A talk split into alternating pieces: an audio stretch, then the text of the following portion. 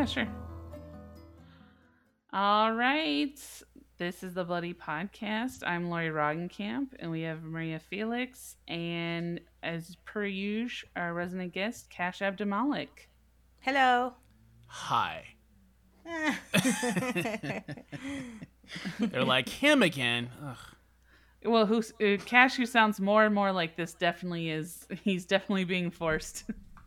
It's not. It's not the case. I'm, I'm actually very happy to be here. I always Um, am. no, I know. You wouldn't do it if you didn't. If you didn't want to, unless you're being made to. I don't. You know what? I don't know. I don't. Let's not question it. Yeah. let's, yeah, Let's not he's look into here. it. Let's let's not dive too deep into to this web. Yeah, we're not detectives about this, so It's funny. We were just talking about whether or not we would be good detectives because we've been watching Law and Order as usual.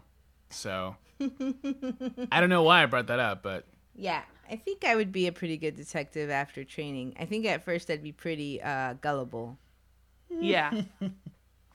I was also saying that I think Maria would be a better lawyer than a detective. That's because I'm really good at arguing. I think I think I would be a horrible detective. Oh no, you're you're a criminal in this scenario. I think I would be. I, I the problem is, is I don't think I would be a good police officer because I think I just my anger. I think I would get too angry if somebody like was being bit pissy with me, and then I would just tase them for no reason. And then Well, just, then, like, according to the LAPD, you would be a great police officer. Yeah, officer. you're a number one cop. well, that's why I don't think I would be a good cop because yeah.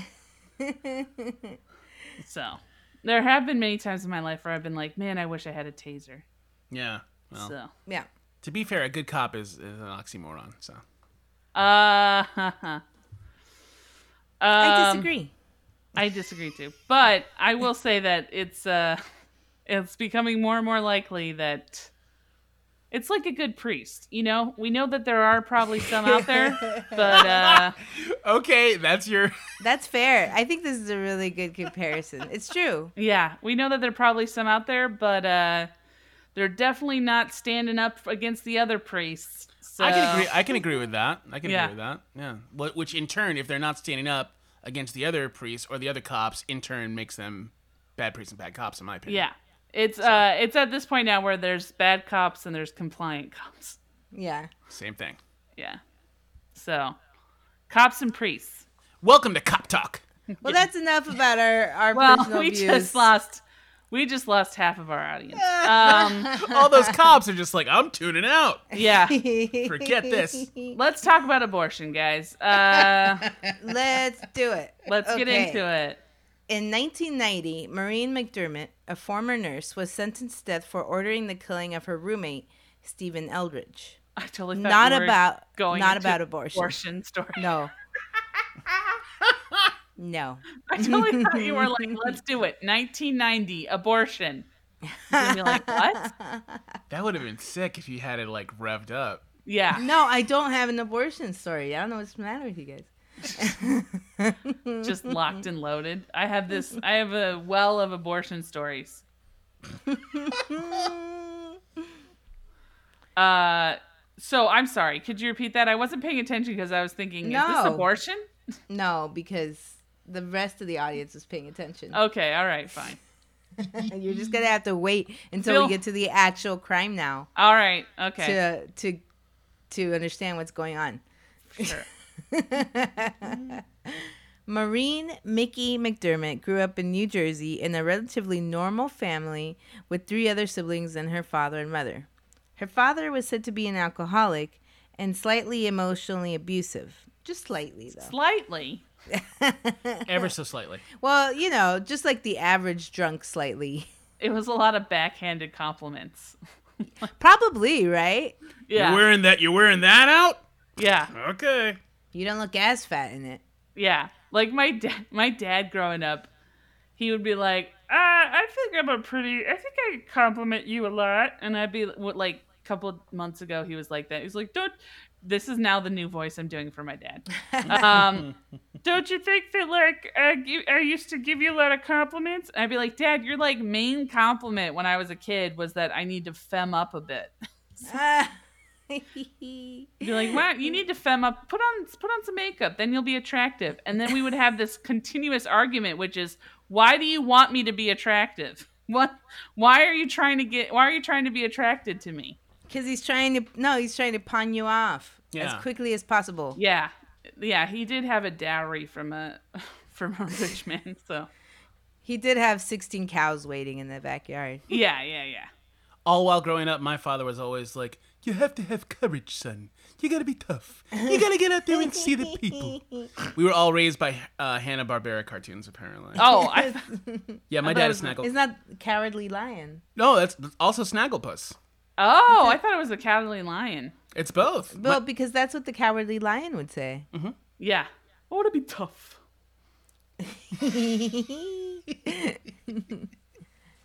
Miki attended Catholic schools and left high school before graduating and moved to California in 1968.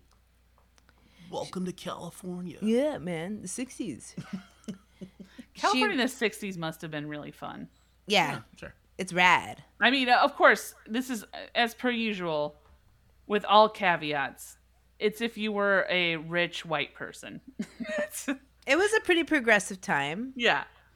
So middle class ways. white person. Um, Exactly. middle class to rich. Yeah, it must have been fun though.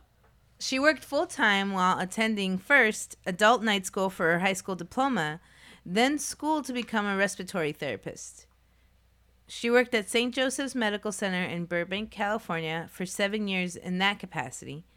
And then when she received her license as a registered nurse in 1979, she was employed at LA County USC Medical Center. For our out, out of state listeners, USC is uh, University of Southern California Medical Center.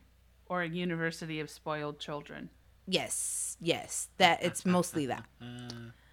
Um, at Ward 3000 for infected orthopedics, Maureen was said to be a kind nurse, compassionate, with excellent bedside manner, and a quote, soft touch. Ooh. Everyone knew she loved animals, and she often took in strays and took care of them. Maureen had absolutely no semblance of a criminal record, and in fact would be considered a model nurse and friend by many. One of these close friends was Jimmy Luna, who worked as an orderly in the same ward as Maureen. Jimmy Luna was born in Los Angeles on May 7th, 1953, to two heroin addicts who abandoned him in infancy. Wow. He was taken in by relatives and was abused emotionally, physically, and sexually throughout his life. Jeez. Over time, his behavior escalated from minor drug offenses to major crimes. He had a lot of arrests, suicide attempts, drug overdoses, and for some reason mentioned a number of venereal diseases. Just so you guys know, he incurred a lot of STDs in his time. I honestly, I, I can, I know for a fact that uh, we both smiled a little bit over here once you said that, and I heard Lauri, I heard Lauri chuckle, so I was like, all right. I I'm doing a project. I'm doing this writing project about this person in during prohibition. And let's just say that the main the main attribute given to her is that she was riddled with syphilis. Like- that was his too. They added in, they're like, including secondary syphilis. Now, Yeah. like, what's secondary syphilis? They just they just have It's some the, it's uh, the kind you buy in a secondhand store. yeah. That's dirty sex. It's like it's like if it's like secondhand smoke. You were just in the vicinity of somebody who had syphilis. yeah, you were then you- in the area of syphilis. Yeah, and then you caught you caught syphilis. Guys, once again, we are not medical professionals. Do not take do Baby, not take I, what- baby, I didn't fuck around. I didn't get syphilis. I was near people who had syphilis. Yeah. I was you walking think- down an alley and this guy with syphilis coughed on me. Yeah. Do you think that when you get secondary syphilis, you just suddenly grab your crotch? You're like, ouch! Yes. You grab Well- your crotch? Whoa! There I it ju- is. I know exactly what that is. It's secondary syphilis. I got secondary syphilis. I do that all the time anytime somebody coughs. I just scream secondary syphilis and run out of the room holding my crotch. It's much worse than COVID. Oh, oh yeah. Oh man, I just I love that. There's just something I don't know why, but there's just some kind of weird jackass kind of uh, like impulse in me that just laughs when people say, "And they had a lot of STDs." I'm just like, like I don't know why. Yeah, I don't know why either. It's just and and I think that we're not the only ones because they always include it. They do. They will mm. not. They. It's like they can't help themselves. Yeah, they can't. They were a good person at heart and they did their best. They also had crazy syphilis. Yes, too too much too many STDs. It's like Yeah. how is that enough? What? How's it a quantitative amount? Well, anyway, despite his STDs, he was hired to work as an orderly at the LA County Hospital through an affirmative action program. Oh wait, is this the victim? No. Okay. Okay. Good. No. All right. Okay. Good. I was worried for a second that we were making fun of. I was like, oh, not again. not. Not. Usually Maria's pretty good at that. We'll be like, "Oh, this person's a freaking retard," and she'll be like, "There's the victim." Well, last like, "Ah." episode, I don't know if you listened to last episode, Cash, but I was listening, and for me, per, for me, I was listening to me, and I was like, man, like, was I angry that day? Like, I was just like, I was going hard on the victim. Like, I was like, did I not eat enough? The last one was, yeah. I remember you and I were both like, "Oh, this person's dumb." I think I that's think- just. I think that's just our mode, and that's fine. Yeah. We'll just say everybody's dumb, and then we find out when they're the victim. We'll say, Sorry. "Well, I mean, they're not that dumb." I think no. See, the problem was, is I think you were fine. I think you were doing the thing where you were like, I don't know if this is how I should be saying this, but I feel like maybe this way. And Maria would be like, No, you shouldn't say that. And then I would go, Yeah, and just I would just be like, as soon as she, I was like, Oh man, this is this is awkward. Yeah.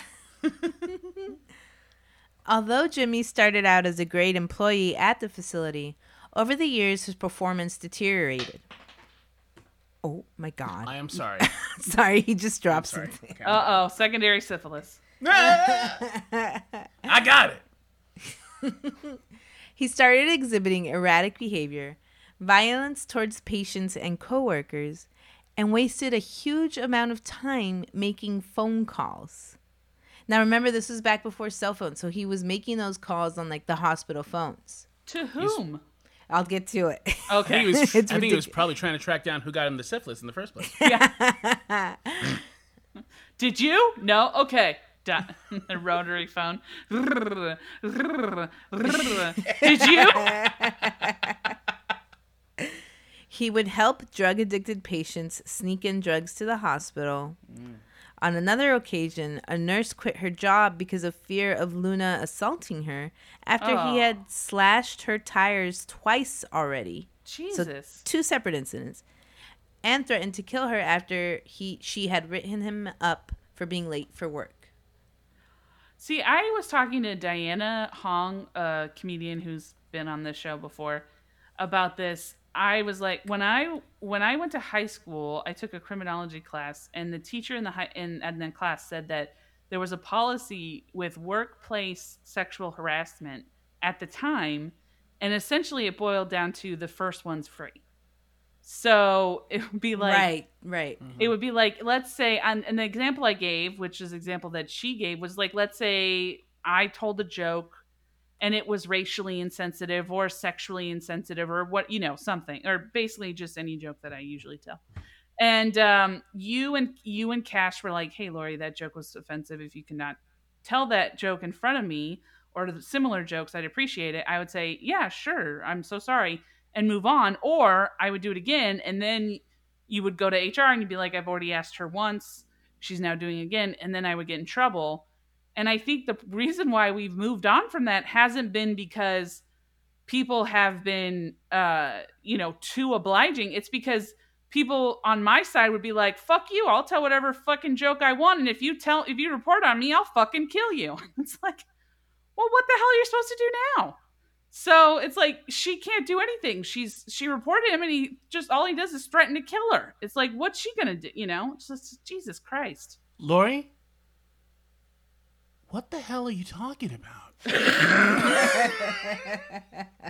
Maria and I are both over here looking at each other like, what? So are you on his side? are you on his side for getting uh, written No, up? no, I'm saying that. I uh, You're taking us on a journey, girl. Uh, we know. I get it. I get it. No, we're kidding. We get it. We get it. We're Uh, I'm I saying that a white person can't tell a simple joke anymore without getting no. Uh, no, what I'm saying is, is nowadays it's like you tell a joke or you do something offensive, and it's like you should have known better, which is true. You should have known better. But I think it's like one of those things where I bet you the hospital did nothing to protect this woman to like No, stop him from doing this. obviously not because she quit. Um, yeah, after and that's like horrible. Okay. That's where I stand on that. Just in case you guys were wondering. You're doing great. You can edit this part out. I've actually had I'm a little bit of wine. So A little? A little.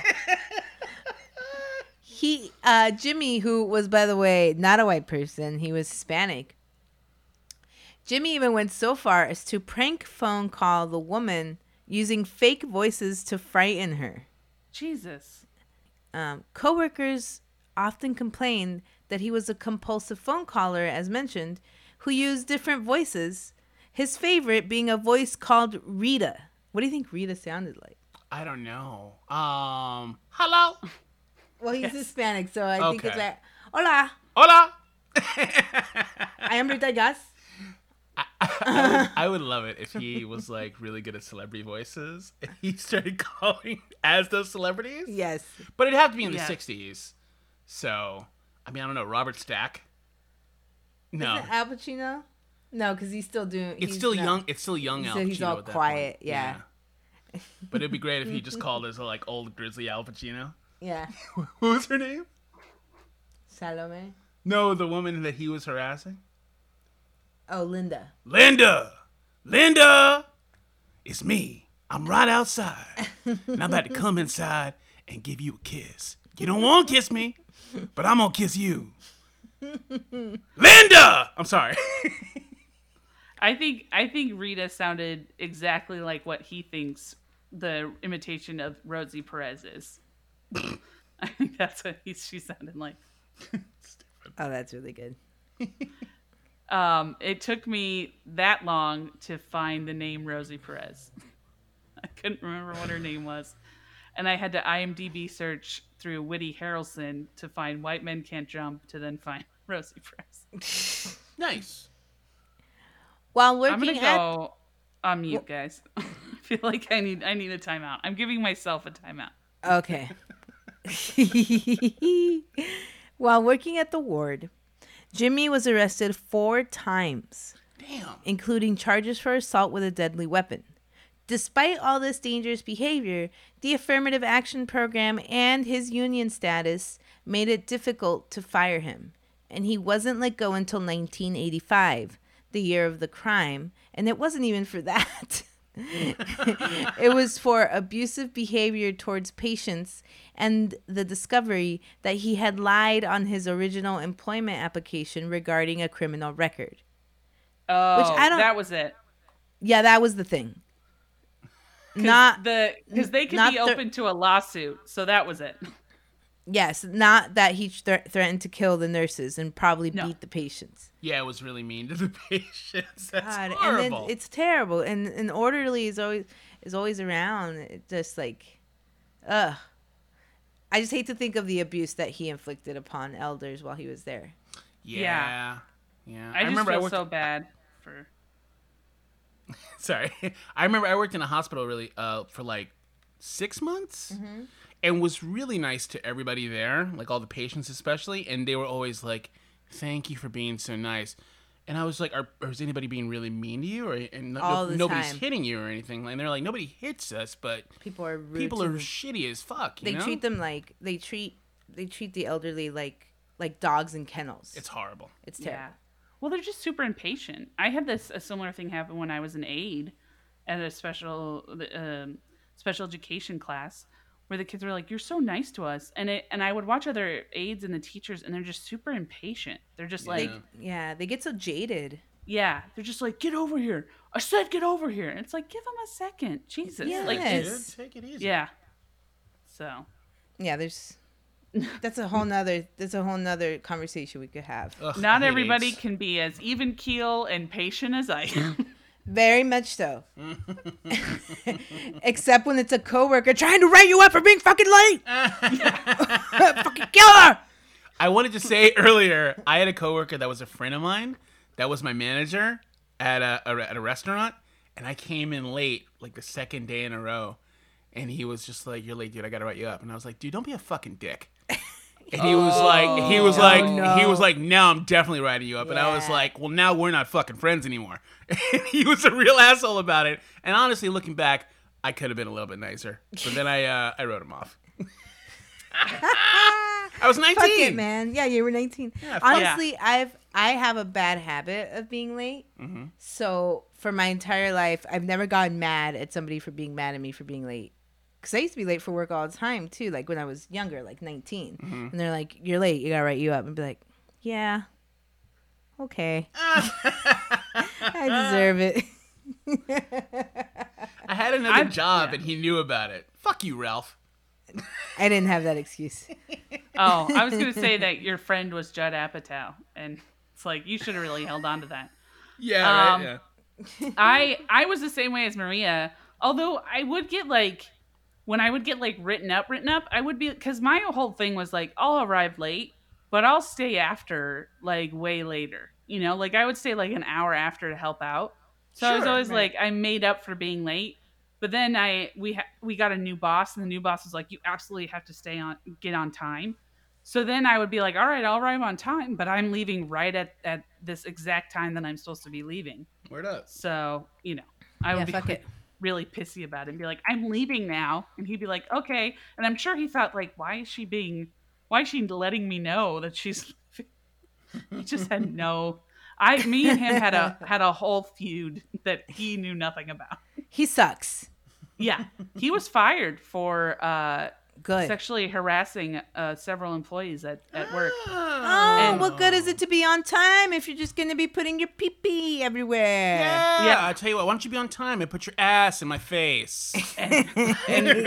Well, the funniest part was he brought in cake. I think it was like close to Christmas. I think that's why he was doing. He brought in cake and he left it on his desk. And he just they like called him in. They're like, "We're gonna a- ask you to leave right now." And he left, and the cake was still on his desk. So I remember sending out a mass message going, "So is the cake up for grabs?"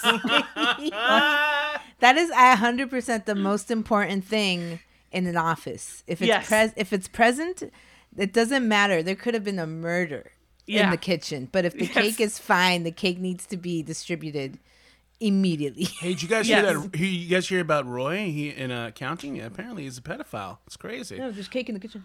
Oh, Yeah, oh, well, shit. Sorry. Let's go. yay, Roy. red Roy! velvet. we're eating the cake. We're like, to Roy, we hardly knew him. yeah, Coworkers said that Maureen had a thing for the underdog and was always willing to help Jimmy out. He had often borrowed money from other coworkers that, from other coworkers that he never paid back. But nevertheless, Maureen often gave him money she never expected him to repay. But the relationship between Miki and Jimmy was not so innocent. In 1983, Jimmy alleges that Miki asked Jimmy for a favor. You see, a fellow nurse by the name of Dwayne Bell worked at the hospital, but was also a caretaker for an elderly and affluent man named Lee Laporte. Two other caretakers, John Phillips and Philip LaChance, also had shifts taking care of Laporte. In April, LaChance was arrested for a DUI, and Maureen took over his responsibilities with Laporte. She decided that she wanted to keep the position and take over it full time. According to Jimmy, she then paid him to go beat up Dwayne Bell, one of the other caretakers. Jimmy attacked Dwayne in his home, slashing at his face and throat. Whoa. Him and two other assailants he was with ran off when Dwayne began to scream, which I don't know why he didn't scream in the first place, but you never know what happened. It was probably caught out of surprise. Yeah, I guess so. Yeah. I mean, the Let's third not slash blame the you start. victim, Maria. Dwayne later returned to his position with the Laportes. So, Maureen had Jimmy call the Laportes uh, and used voices to make threatening remarks towards Dwayne whenever Betty Laporte answered the phone until Dwayne lost his position. Oh. Hey, this is Dwayne. You're a horrible person. Horrible. You're like anybody else. You know what's you know what's weird about that voice is I, you could say like the most horrible thing and I would still be like that's funny. Like that Yeah. voice just yeah no It- there's no like it's like a baby. It's like a like when you talk to a baby and they just smile, like you're just like that voice sounds nice. It is a shame. What's so off putting about it is that they're calling for Dwayne, and so they're threatening him to Betty over the phone, which reminds me of how there's a bunch of people that call my phone and ask for Jerome all the time, and oh, they, Oh, really? they get really upset. when I'm like, I'm sorry, you have the wrong number. They're like, You mean Jerome's not there? I'm like, No, I, I don't know Oh. who Jerome is. Like, what do you mean? This is his number. I'm like, I don't. There is no Jerome. There is no Jerome. I literally, And- I, I can't tell you how many times when I first got my phone, I can't tell you how many times I had people calling me and being like, "Is Lucy there?" And I'd be like, "There's no Lucy here," and they'd be like, "Well, this is her number." No, it's not. It's my number. No, I know it's her number. Where's Lucy? Put her on the phone, and I'd say, "Okay," and then I just put him on the passenger seat and just leave him there. I'd be like, "There's no Lucy here, you douchebag." I had a phone uh, back in uh, the aughts, uh, one of my uh, first cell phones, but it was transferred over from a different number. So when they call, they'd be like, "Hey, is Tim there?" And once in a while, I'd be like, "Yeah, this is Tim." They're like, "Hey, what's up, man?" I'm like, "Oh, you know, fucking hanging out. What's going on?" They're like, "Tim?" I'm like, "Yeah." Ah. Like, "This isn't Tim." I'm like, "I'm pretty sure it's Tim." I would know if I was Tim. Okay, Yeah, I did. Um, I'm very much Tim. What's your name? Cash. Oh, I mean, Tip. I mean, Ca- Cash him! Ah! Bill, Bill! So that was Sorry. 1983. Sorry, I have a lot of syphilis. I don't that- know what my name is. Okay. Sorry, I had to shoehorn that in. no, All right. you did it. Jumping back one year in 1982, Maureen rented then purchased a house in Van Nuys, California. Soon after, she met Stephen Eldridge at a gay bar in the neighborhood. They became good friends pretty quickly. In the um in the in the doc about it, did you get a chance to watch it, Lauri? No, I didn't. Sorry. That's okay. to talk about it, they make uh, Van Nuys seem super glamorous, and just so everybody knows, Van Nuys is like a, a like a suburb town, not suburb, but like suburb slash industrial town here in LA County. And uh, in the documentary, they're like, uh, Maureen loved to be in the nightlife. She was a part of the hip and glamorous Van Nuys gay scene. I know. They called it affluent. affluent, the affluent Van Nuys gay scene. yeah, it's just because one guy wore an ascot. That's the only reason why.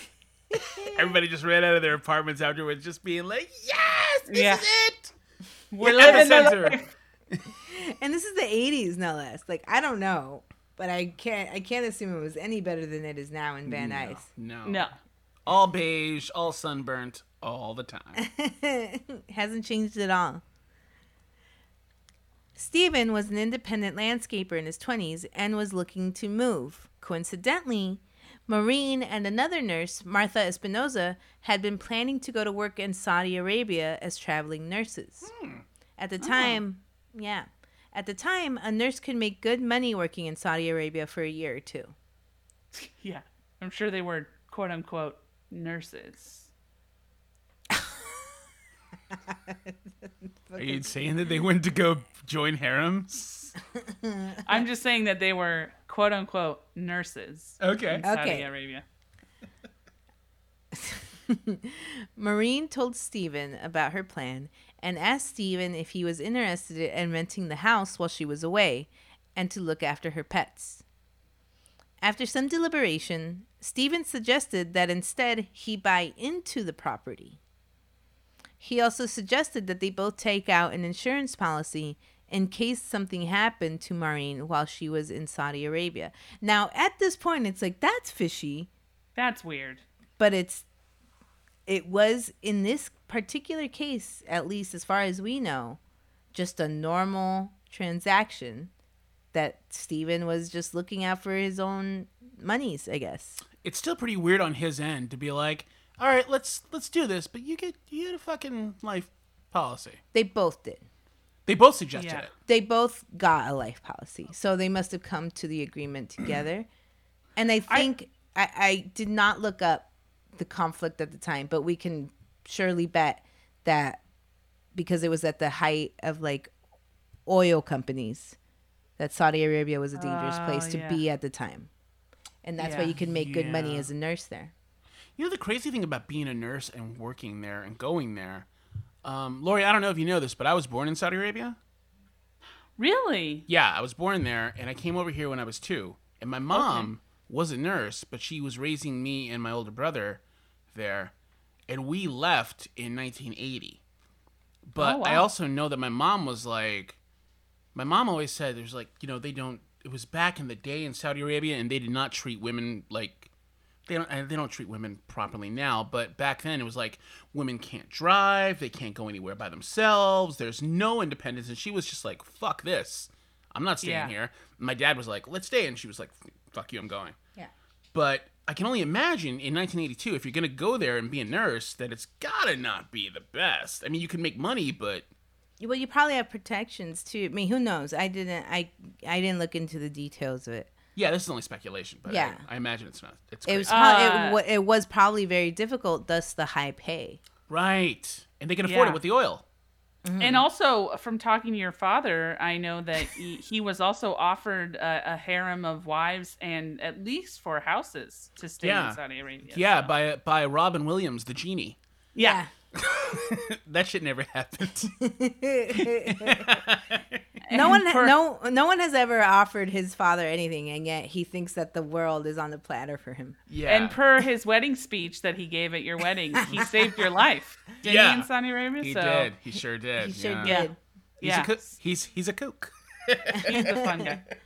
Uh, I imagine it's sort of like uh, uh, the comedian, how comedians go overseas, which is just like you just essentially stay on a base with Americans, and then you go, you travel out, you know, on on occasion, but you're heavily, you know, guarded or whatever. Right. I, I, imagine so. Yeah. I imagine so.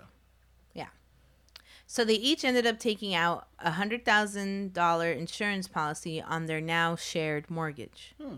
I didn't even know that's a thing. I didn't know that was a thing either. I didn't know you could like. Well, I mean, you can take out insurance. Yeah, I guess no. I knew that was a thing. Oh, okay. so, All right. so, so Stephen moves in, and Maureen never actually ended up going to Saudi Arabia for unknown reasons. Over the next few years, the roommates seemed fine until allegedly Maureen started getting tired of Stephen yelling at her pets, and Stephen was tired of seeing the house a mess. In 1985, Stephen told Maureen he was ready to sell the house, but Maureen didn't seem ready. She must have talked to Jimmy about her problems, and it is alleged that they began formulating a plan to kill Stephen in order to collect his insurance policy and get rid of him. I imagine that she's just like, Jimmy, this guy's really pissing me off. He's always yelling at my dogs, and Jimmy's like, we should fucking kill him. Yeah. she's like, Yeah.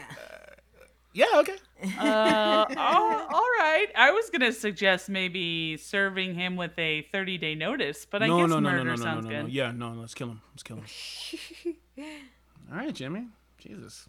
It should be noted uh, on on that note. It should be noted that when Maureen was planning to go to Saudi Arabia, Jimmy was really upset because he would at, he would say, "Who will take care of me if Maureen leaves?" Oh, so sweet. Oh, wait a minute. Yeah, she's the only one that gives him money at this point. and stuff, Yeah, that's what I was shade. thinking about. Yeah, Oh, sweet murderer.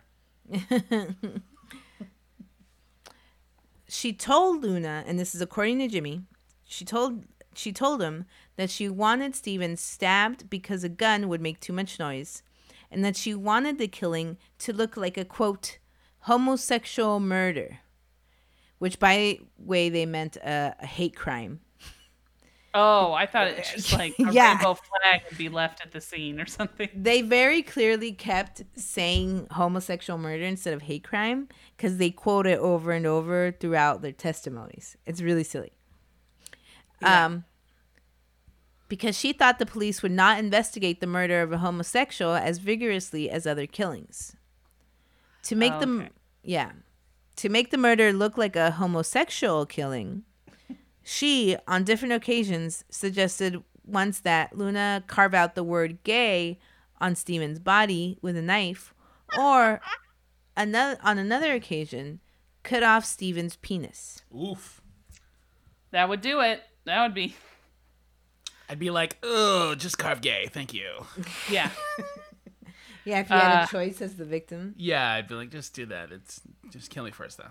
Boss, I, uh, I think we got a homosexual murder. I found this dead body next to a, a portrait that looks like it's drawn in blood of Cher and Bette Midler singing to each other. You know, when I moved to Van Nuys to solve crimes, I didn't think they would all be homosexual murders. Little did I know that Van Nuys is rampant with homosexuals, with Affluent. affluent, Hip. hip, gay homosexuals. I mean, it's, you're right, boss. It's got to be a homosexual murder. They've written gay on his chest. with glitter. I love you, And cut off his dick. Johnson, give me a kiss. and then they just make out. Yeah. That's really funny. Maureen tried three times between late February and early March to lay out the perfect opportunity for Jimmy to attack Stephen at their home, but Jimmy lost his nerve each time. Maureen then suggested he find someone else to help him. So Jimmy asked his friend Marvin Lee, telling him that an organization wanted Stephen dead and that he would pay him $3,000 to, quote, watch his back.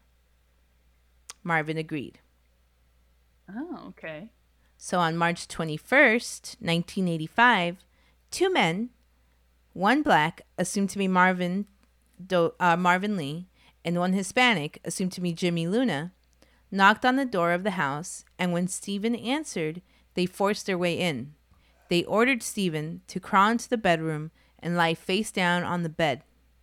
Jimmy scratched Eldridge on his butt with a knife while yelling homosexual slurs at him. Marvin grabbed a two foot long bedpost from another room and hit Stephen with it over the head. In the apparent confusion, Stephen was then able to jump up and run out of the house. Then Jimmy and Marvin took $35 and left. And then Marvin went, I would do anything for love. Oh, I would do anything for love. I would do anything for love. Why are you doing I'll even meatloaf? cut his ass.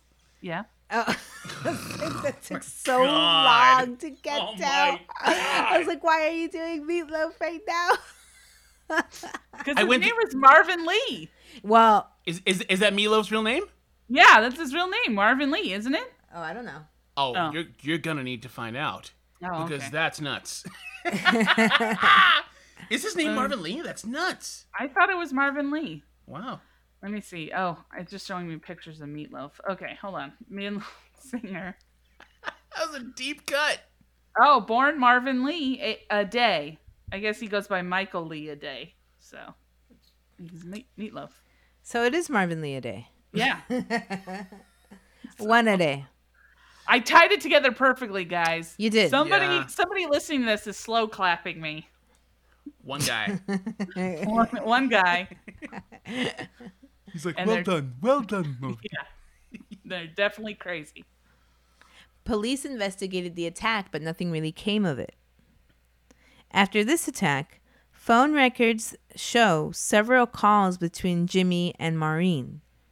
Marvin says that he was present for one of these combos in which they discussed the plan to murder Stephen uh, without fail this time. When Maureen on the other line learned that Marvin was listening, she told Jimmy that he better be trustworthy, otherwise, he'll need to kill that N word too. No good, Nick. Oh, mm-hmm. Jimmy had also enlisted the help of Marvin's brother, Donnell Lee, to help carry out the murder. you know, I guess I don't know why I'm dis- more disappointed that she's racist than anything else. Me too. just- it's always a thing. Whenever it happens, it's like in a movie or something like, ah, blah, blah, blah," and it's just like, ugh, you know. Why do you was- have to like sh- you? Because they shoehorn it in. They always shoehorn it in. You could just like you could just say man. Yeah. You could just say you could just say like even if you don't think highly of them, you could just say any other insult. Asshole. Dude, fucker, scumbag. yeah, Piece of shit. idiot But you gotta shoehorn in your racial prejudice. Yeah, so once you get that, it's just like, come on, man. You don't need to do this. Yeah. Yeah. yeah, I just imagine what's his face is like. We're already murderers. We Yeah. don't need to be racist. I would love it. Yeah. If, I would love it if Jimmy was like, "Hey, fucking Miki, just you know, Yeah, don't Yeah. relax.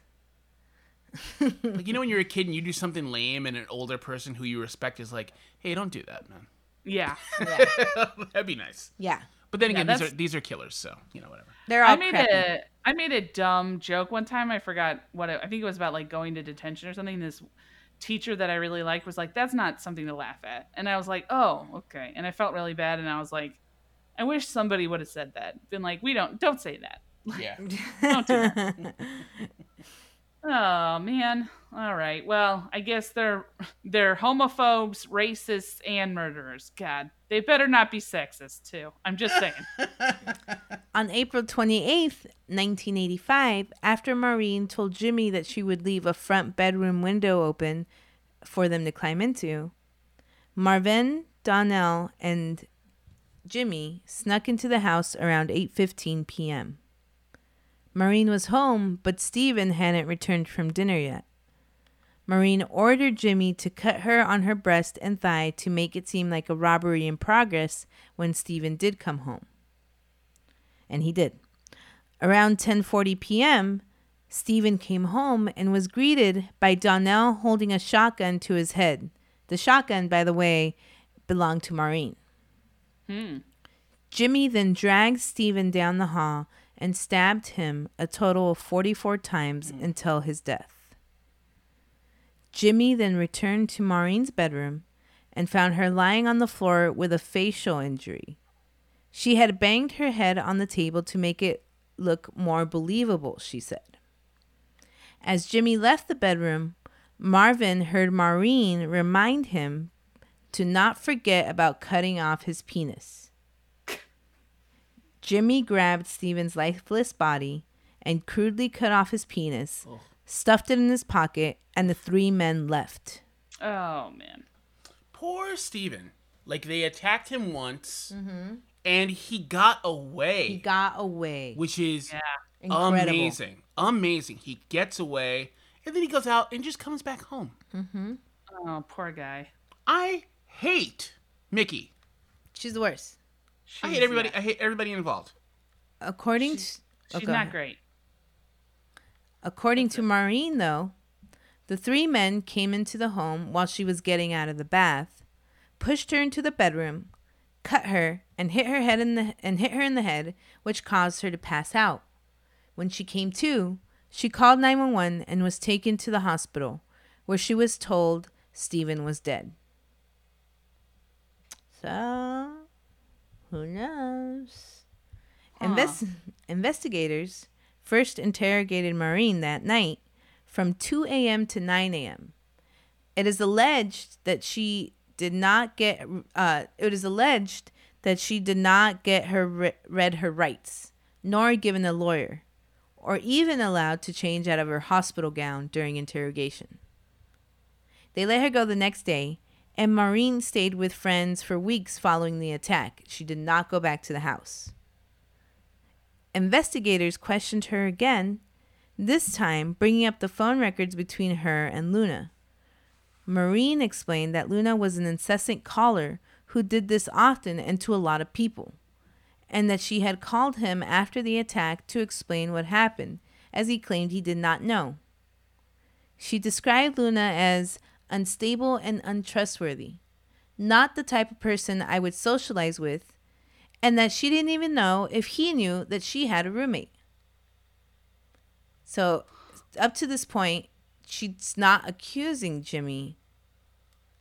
She's just saying she's just not she's just Yeah. not a, you know. It sounds like she's trying to play it safe. She's Play like, safe. He's not the fucking best dude in the world, but he didn't know about this stuff. Yeah. She's trying to be smart. The yeah, im- she's trying to distance herself too from the Yes. situation. The investigators also noted that the bath water was too warm for the sequence of events Maureen had alleged. Given the span of time between the attack and her coming to, the water should have been pretty cold by the time investigators arrived. But when they did arrive, the water was still, at best, lukewarm, if not basically warm, meaning it had been drawn not too long ago. That is the work of a good detective. That's a good detective. That's a good Yes. detective. That's and a- it wasn't that's- actually a detective. It was um uh it wasn't a coroner, but it, it can't. It was one of the techs. One of They the had to stick their hand in the water too, which I feel, feel like, Wow. I would be like, uh, no, thank you. I quit. hope I hope that tech did that and then some of the cop was just like, You should take the fucking detective's exam, dude. Because that is some Columbo shit. Yeah, Yeah. that's really That is good. fucking awesome, dude. Good job. Marvin Lee had been arrested on an unrelated charge. Surprise, surprise. And during interrogations, gave up the crime and name of Jimmy Luna as Stephen's murderer. Like a bat out of hell. Mm-mm. That's for you, Lauri. Thank Ji- you.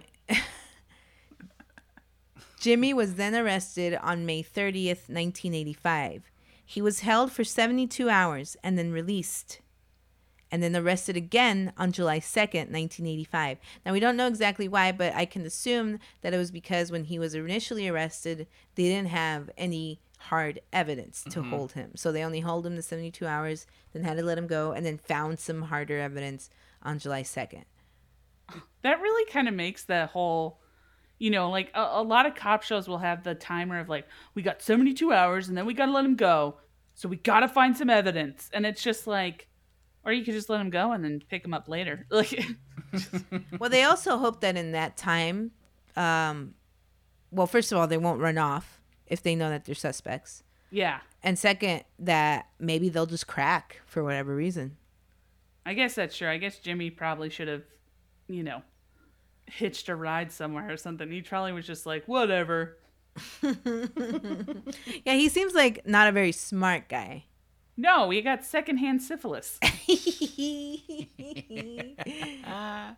Police arrested Maureen a month later in August 1985, and they both awaited trial. Her lawyer, Joe Ingber, citing other cases he was busy with, ended up filing 27 continuances for the trial. That meant that the trial was delayed for four years Jeez. while they both remained in custody.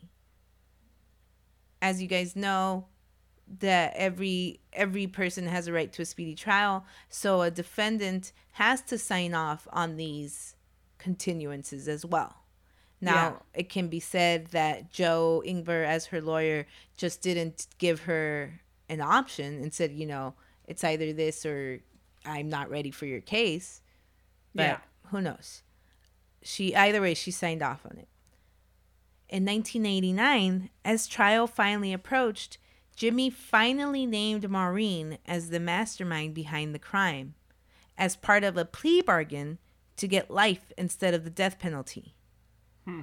When he hmm. explained her motives, and the I, when he explained her motives, and the police asked exactly what was a homosexual murder and if it was different hum- from a heterosexual murder, Jimmy didn't know. What made the murder homosexual? I mean, to be Um, honest with you, there's not much difference. Like There is no, t- yeah, yeah, that. I would love to see him think about it. He's just like, um, like, um, she, he was, um, The butt? yeah, the, yeah. I, like I hit him in the butt. the butt. butt. cops are just like laughing at him through the like- two-way mirror. Yeah, they're just like, we gotta record this for the Christmas party. This is nuts. Yeah. Bring let's bring in the sergeant. Sarge, come in here. Listen listen to what he has to say. Sarge, ask him the difference between a homosexual and a heterosexual murder. Um. Uh, um, Oh, Like, he's- I he still touched his thinks about it. penis, and I guess I'm gay now. no. I guess I got syphilis from him. Oh. Marvin and Donnell Lee, uh, for their part, also agreed to testify against Maureen and were granted complete immunity for their part in the murder. what? Complete, complete immunity. What? Wow. Wow. Yes. Wow. I can't believe I you I, I you don't Wow. That's a voice we do. Yeah. he, he- he just can't get the sentences out. Never. He's just shocked by it. Appalled. This is I, I, I you don't I can't e- Wow. So and the Marvin Marvin Lee was like, "Hot patootie, bless my soul." You're not going to let this go. No, I'm not.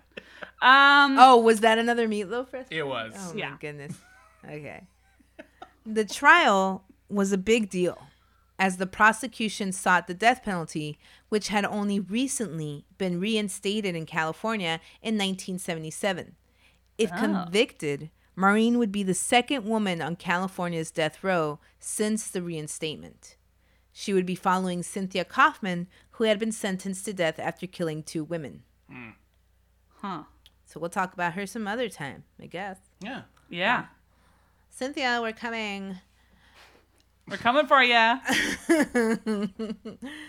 During the trial, the defense tried to showcase Maureen's model behavior, both before prison and during prison. Because she remember, she's been in custody for four years. So, Oh, that's During- right. yes, during that time, she was a model prisoner. That is such It's the thing. John Wayne Gacy was a model prisoner who started like the prisoner student body government in prison. Yeah, It but doesn't you, make- you you, know, it you did that shit already. Yeah, you fucking. Yeah, it doesn't matter. I get okay. Go be a, a good kid over there. Whatever. bullshit, man. That's where you're supposed to do that kind of stuff. Yeah. The Prison is supposed. You're supposed to be like, all right, I'm gonna get my shit together. I'm gonna try my best to be a better person. Well, that's true. You're not supposed to be like, all right, where's the syphilis? They talked about how she even used her nursing skills to save a lady from choking once. Well, they, what they didn't mention was that she caused the choking. So Well, I was also going to say it's like if you take a CPR course, you should probably be able to save somebody from choking because it's the Heimlich. yeah, I'm, but uh, they make it seem like she was like the best, and it's it was a superhero for saving her. Please. Yeah. ugh. Um, they also showcased her lack of a previous criminal record. In turn, ADA Katherine Mader for the prosecution skewered McDermott, comparing her to, quote, a Nazi working in the crematorium by day and listening to Mozart by night. Well, okay. which meant she was which she said meant she was capable of showing a refined sensitivity in some activities while demonstrating barbaric cruelty in others. Yeah, that's the barbaric cruelty is the thing that we need to really concern ourselves with. You know? Yeah. It's insane. But that's what she's saying. She's Yeah. comparing her to a Nazi. Absolutely. Absolutely. She also called her, among other things, a mutation of a human being, Ooh. a wolf in sheep's clothing, Ooh. a traitor, mm. a person who stalked people like animals, and someone who had resigned from the human race. Those are all pretty fucking awesome insults. Those are cutting, Yeah. cutting. yeah. And then when she lost steam, she just said she was a smelly duty pants. Yeah. Maureen did not take the stand for her trial. She did talk to the public, though, and made sure to call ADA Mader a power hungry woman with so little integrity. She mm-hmm. also told the judge that, quote, I want you to know that I have no fear of dying. However, I wish to not die in vain, in reference to the sling of insults Mader had conjured up for the jury. Fuck you. On March 2nd, 1990, Maureen was found guilty of one count of attempted murder with special circumstance allegations that the murder was carried out for financial gain and by means of lying in wait. McDermott was sentenced to death in Los Angeles County on June 8th, 1990. Hmm. But is she guilty?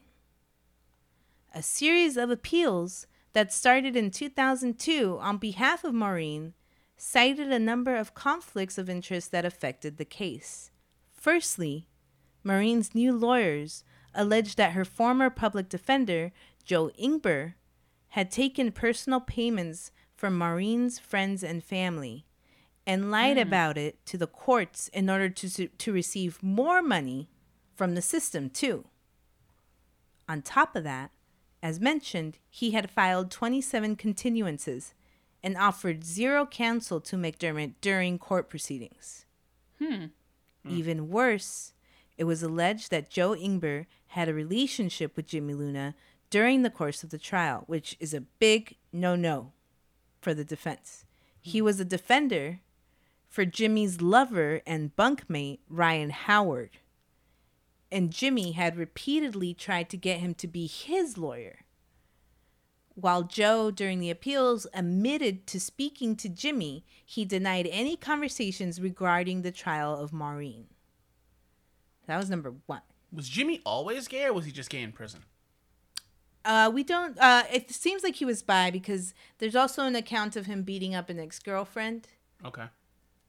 and uh, who knows? Hmm. The the appeals also alleged Katherine Mader was racist. The ADA. Oh, I thought they were talking about Miki. I was gonna be like, yeah, no. the prosec- the prosecution had denied the chance for any African Americans on the jury.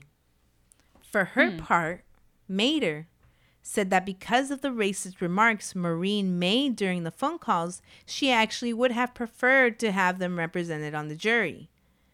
But during selection, she was the one that used all her, I forget what they're called, but basically all her vetoes.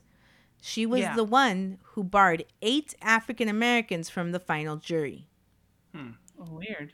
It was also noted, curiously, that during bargaining, when Jimmy asked her why she didn't try why she didn't try to strike a deal with McDermott too, she said, "Hey Miki, you come to my side, we'll get the two black guys and the Mexican. Us white people will walk down the primrose path." Does that sound right to you? That's not right. Okay? Which I find interesting. Very interesting. Yeah. what? Now, I have a question, and I don't know what you guys think. Do you think maybe she was playing into her Miki's racism? Or do you think she herself was racist? it's I don't think it has anything to do with Miki's racism because it was such a small part of it and Okay. you know the victim was not uh like the vic- the victim was Caucasian. So I don't think it would have helped her in any way to play into Miki's racism because she was the prosecution. So if they did have like she said if they did have African Americans on the jury, it would only help her side, not Miki's side. It's very, very questionable. It's very strange. It keeps going. She Okay. also lied about Jimmy not having a violent past. She tried to present it to the judge as he had did not have a violent past. Oh. He she knew she also knew that Ingber already had talked to Jimmy Luna and kept it a secret. She knew that Luna had a mental illness, but d- like diminished that during the trial. And the only corroborating evidence she had was the circumstantial evidence of phone records, not any physical evidence, which she even admitted was flimsy at best if left without Jimmy's testimony. Oh, jeez. Perhaps she was just looking for a win, especially in such a notable case, and Yeah. didn't care what happened. Yeah, maybe. Because Mader went on to become the first inspector general for the LAPD, a position created in response to internal conduct reports following the beating of Rodney King. Wow. But then she was forced to resign amidst, amidst accusations that she was incompetent, unprofessional, and untrustworthy. The police commission disliked her, quote, clumsy style, as well as the quality of her work. They said that her investigative style was not adequate, that she would start out with a conclusion and then attempt to find facts to meet that conclusion, resulting in the misinterpretation of facts and ignoring of facts and a reckless abuse of innocent people's reputations.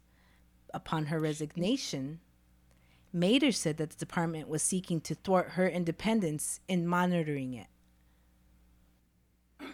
Part of me thinks that the LAPD at that time was so questionable in the first place that if they had somebody who was going outside of their means of doing things the wrong way, that they would try and cast doubts on that person publicly. And she was a woman And she was a woman. in a position of power. Exactly. So that makes me think that maybe she was, in fact, on the up and up. Maybe. But some of this stuff is just very questionable. But at the same time, maybe she. I don't know, man. Yeah. I mean, it sounds suspect, but then again, I could see what you're saying. Um, you know, I I have watched the uh, show Tommy, which is about the woman, the first female uh, chief uh, in uh, LAPD, and uh, it's very much like this. It's very much like painting her like a terrible, not Mm. being able to work and stuff like that. Right. Uh, don't check it out. It's an awful show, but I have watched it. Edie Falco plays Tommy, plays a lesbian, a female lesbian who's the first chief of police in LAPD. Ooh, a female lesbian. Yeah. Mader went on to become an LA Superior Court judge for the rest of her career until she retired of January in January of this year. Jimmy in 1994 received a psych evaluation which he did not receive during any part of the trial and he was found to have severe dissociative disorder which would have been a, hmm. Would- What? which would have been a huge help in Maureen's case because Yeah. it, it proved it proved what was already known that he was a compulsive liar mm-hmm. Yeah. among other things and that he could have been delusional to the point of Maureen simply talking to him about her problems with Stephen and like Cash joked around he came to the conclusion immediately of like we should kill him right. either with or without her knowing and then went Yeah. about it himself it could have been that way who knows You know, it's kind of like when you were like, uh, uh, maybe we should do a live show. And then I was like, great. And then I emailed uh, Alyssa, like, by myself. And then, like, we both were like, oh, yeah, we cut, we came up with it's Wednesdays at 8 p.m. And great, we did. And you're, and you were like, uh, I just said maybe we should do a live show. so it's like, it's kind of like that, but with murder. tune Um, in tune into the live show that now we're forced to do because Lauri made a rash decision every second Wednesday of the month on the Pack Theaters Twitch channel Check it out. check it out Be there. Maureen Miki McDermott sits waiting on death row for what is now 30 years, 2 months, Jeez. And 10 days. Damn, death row. That means you're by yourself 23 hours a day. There was actually an article that came out. I don't know if the conditions are still the same for her, but there was an an article that came out in 93, I believe, um, that showcased the terrible conditions that specifically she was held in because she was the only woman on death row in her prison at the time. So there was not, she was in her cell 23 hours a day mm-hmm. and she was only allowed out once, once, you know, for one hour to exercise on a piece of blacktop. And th- notably, they interviewed jo- Joe Ingber about it, and he said, even though people are relieved that she has been put away for her crimes, it is no reason to charge to to treat her as a caged animal, which Maureen, when asked about it, said that is the first time that she completely understood that Joe Ingber always thought she was guilty. Hmm. And that's why she he didn't help her. Oh. I mean, I I go back and forth. I don't know what your guys' opinion uh, is on it, but part of me is like, good. She was involved in the murder of a man. A man lost his life because of her. But then part of me is like, I mean, spending every day by yourself has got to be its own torture. She so, I yeah. don't know. No, well, she deserves it. If she did it, she deserves it because and I think she she was the mastermind because I don't think that Jimmy, being as dumb as he seems, would understand A, what an insurance policy is. Mm-hmm. No, And- nor would he care. I N- think. Yeah, and he wouldn't. He probably wouldn't know about it, and wouldn't uh, wouldn't just assume that she would give him half. Fifty thousand dollars is what he. I don't know if I mentioned that earlier. Yeah, you did. You did. Okay. Yeah. Yeah. I I think I think you're right. I think here's the thing. I think honestly, you know, I think he mostly focuses in the here and now. You know, you get me money and I can get money for you now or you do this. And I think because she had always given him money and always done stuff for him, I think that's why he was willing to sort of do something for her for a future payment. But I honestly think if somebody had come up to him on the street and said, "Oh, do this, and I'll give you fifty thousand dollars in like six months," he would have been like, "Fuck you! I don't know. Yeah. I'm not gonna do that." Six months is So, too yeah. long. Yeah. and if you tried to explain, I mean, honestly, I I was like, my aunt is trying to explain. You know, I don't know. She's been doing some weird end of life stuff where I'm just like, do I need to start looking into things for you? Where she's like, if anything happens to me, there's a a folder with all of my papers and it has my life insurance policy, and I'm like, I don't want to know. You're gonna live forever. Shut up. Yeah, that's how I am with my mom, and we really shouldn't be. We should, we should Yeah. probably pay attention to that stuff. Yeah. I'm really like, la la la la. And Yeah. sure enough, like, you know, if anything happens, I'd be like, well, she told me, but I wasn't listening. I was not listening, a- actively not listening. Yeah. I, in fact, I told her to stop telling me. Um, yeah, no, my, my aunt was like, something about her mor- her life insurance tied into her mortgage and that blah, blah. And I was like, I, I know, I don't understand a god, goddamn thing you said. like, I got no understanding of what's happening. So, yeah, I doubt that Jimmy understood it either. you should show her this case and ask her what she thinks. Ah, Yeah. and then just watch the fear melt over her face. she'll Well, love it. I'll defi- yeah, I'll definitely ask her what she thinks is a homosexual murder. All right, guys. Well, that is the story of murder Maureen Miki McDermott. Thank you so much, Maria. Thank you for bringing us this case. This was really fun. Yeah. This case had everything: murder, McDermott, Miki, Meatloaf, Meatloaf. Lots of meatloaf. and I'm hungry for meatloaf. mad syphilis. Oh, so much syphilis. I think we got syphilis Yeah. from listening.